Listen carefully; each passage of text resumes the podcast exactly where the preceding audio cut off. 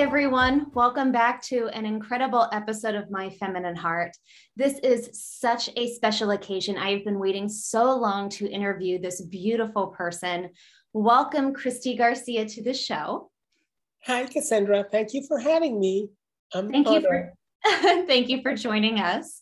So, one of the reasons we have been waiting and waiting for this interview is because Christy does not live here. She is from Guatemala and uh, she is up in the US on vacation, living as Christy for a week, but she does not live as Christy full time. And she is here to finally share her story with us. Uh, and what's, you know, so excited to share all the beautiful aspects of Christy. And her story is going to sound a little different than many other people we have interviewed on this show.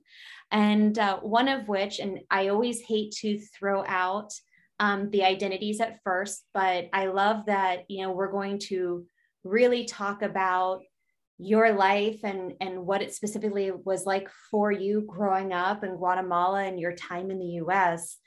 For everybody who's listening, we often interview a trans women who have transitioned or who live dual gendered or plan to transition someday.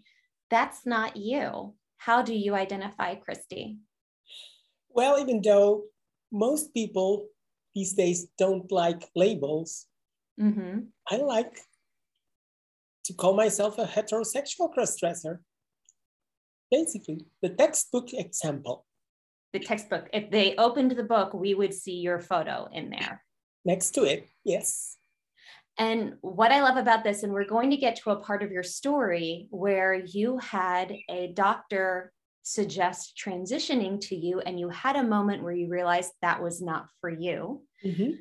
So every story that we share on this show, the goal is is that somebody listening connects and says, "Wow, that is me," or "No, that's not me." And it helps everybody get a little step closer to understanding their best life.